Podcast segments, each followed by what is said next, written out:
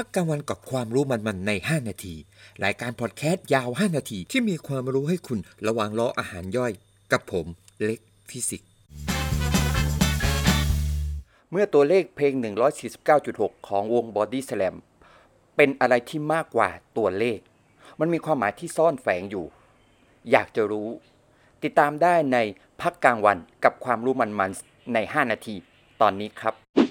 ศิลปินวง Body Slam นะครับ ผมเชื่อว่าคนไทยเกือบทั้งประเทศย่อมรู้จักเขาดีย่อมรู้จักพวกเขาดีแน่นอนนะครับ ก็เเพลง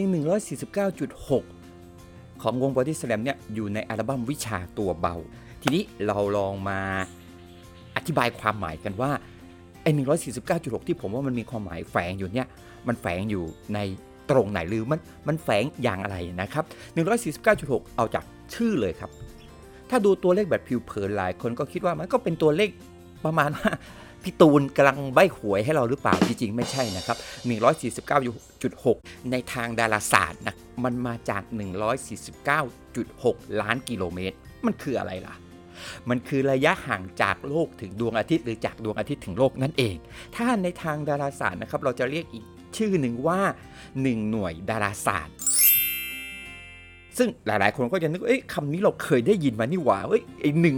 หนึ่งหน่วยดาราศาสตร์เนี่ยแต่มันจะเป็นตัวเลขตัวอื่นหนึ่งหน่วยดาราศาสตร์นะก็คือ 150 ล้านกิโลเมตร จริง ๆ แล้วก็คือมันเขาเอา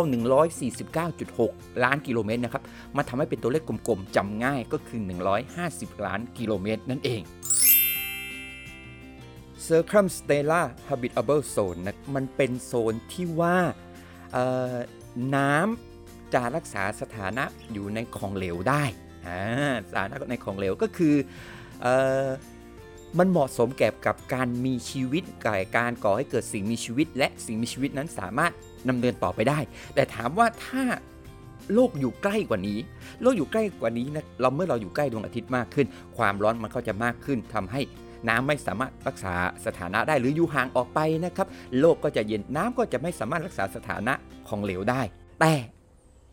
ไอ้ปัจจัยระยะห่างเนี่ยมันแค่เป็นปัจจัยหนึ่งที่ใช้ในการที่ส่งผลต่อการเกิดสิ่งมีชีวิต หรือการดำเนินของสิ่งมีชีวิตนะครับ เพราะอะไรล่ะครับ เพราะว่านอกจากนี้แล้วนอกจากโลกแล้ว ดาวอังคารกับดาวศุกร์เอง จริง ๆ แล้วก็ถือว่าอยู่ในโซนนี้เช่นเดียวกัน แต่เราไม่สามารถใช้ชีวิตบนดาวอังคารหรือบนดาวศุกร์โดยไม่มีอุปกรณ์ช่วยเหลือได้แหม่เรียกได้ว่า เพลงนี้นะครับได้แฝงปรัชญาไว้ตั้งแต่ชื่อเพลงเลย ออกจะเป็นปรัชญาแนววิทยาศาสตร์นิดหนึ่งนะ คนที่ฟังเพลงนี้แล้วจะทราบดีว่าเนื้อเพลงกล่าวถึง ระยะห่างที่เหมาะสมระหว่างคนสองคนเเราไม่จำเป็นต้องอยู่ใกล้กันเกินไป หรือเราไม่จำเป็นต้องอยู่ห่างกันเกินไปนะครับมันต้องมีระยะห่างที่เหมาะสมระหว่างทั้งคู่ ผมถือว่ามันเป็นกิมมิคของการตั้งชื่อเพลงที่เจ๋งมาก พอพูดถึงระยะห่างที่เหมาะสมเนี่ยมันทำให้ผมนึกถึงหนังสือบางเล่ม ที่เขียนโดยนักเขียนที่ผมเชื่อว่าหลาย ๆ ท่านน่าจะเคยได้ยินหรือรู้จักบ้างก็คือคารินยิปลานนะครับที่เขียนไว้ในหนังสือเรื่องปรัชญาชีวิต หนังสือเล่มนี้เคยถูกนำมาใช้เป็นเรียกว่าเป็นเป็นธีมหลักหรือเป็นแกนหลักในการเขียนบทประพันธ์แล้วนำไปสร้างเป็นภาพยนตร์ก็คือเรื่องชั่วฟ้าดินสลายที่แสดงนำโดยอนันดากับพลอยเชอร์มาน มันจะปรากฏอยู่ในบทของบทการแต่งงาน